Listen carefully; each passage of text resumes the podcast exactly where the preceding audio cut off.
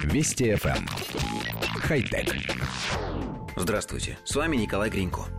Считается, что паучий шелк обладает удивительными свойствами. Он крепче, чем сталь, жестче кевлара и легче углеводородного волокна. Вот только разводить паучьи фермы для добычи паутины чрезвычайно непрактично. Однако есть компании, которые поставили себе целью создать синтетический аналог натурального сырья. Японская компания Spiber в сотрудничестве с американским производителем спортивной одежды North Face недавно представили прототип куртки из искусственного паучьего шелка. Куртка, получившая название Moon Парка, стала первой в мире одеждой из искусственного белкового сырья. Впечатляющие свойства натуральной паутины обусловлены наличием белковой основы, которая называется фиброин. Создание полностью искусственного фиброина в лаборатории является крайне непростой задачей, но Spiber стала первой компанией, сумевшей с помощью генной инженерии заполучить синтетический продукт, который был назван кмонос, что в переводе с японского значит «паук». Получаемый материал является биологически разлагаемым.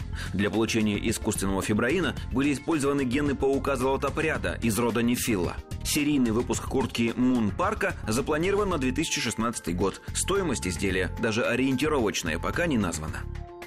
Коллектив редакции нашей программы, к сожалению, не получил из этого сообщения никаких технических подробностей. Понятно одно, куртка получилась прочной и достаточно легкой, но никаких точных цифр найти не удалось, даже вес изделия остался загадкой. Немного проясняет ситуацию видеоролик, в котором показан процесс создания куртки. Стало понятно, что из новой ткани сделан лишь внешний слой.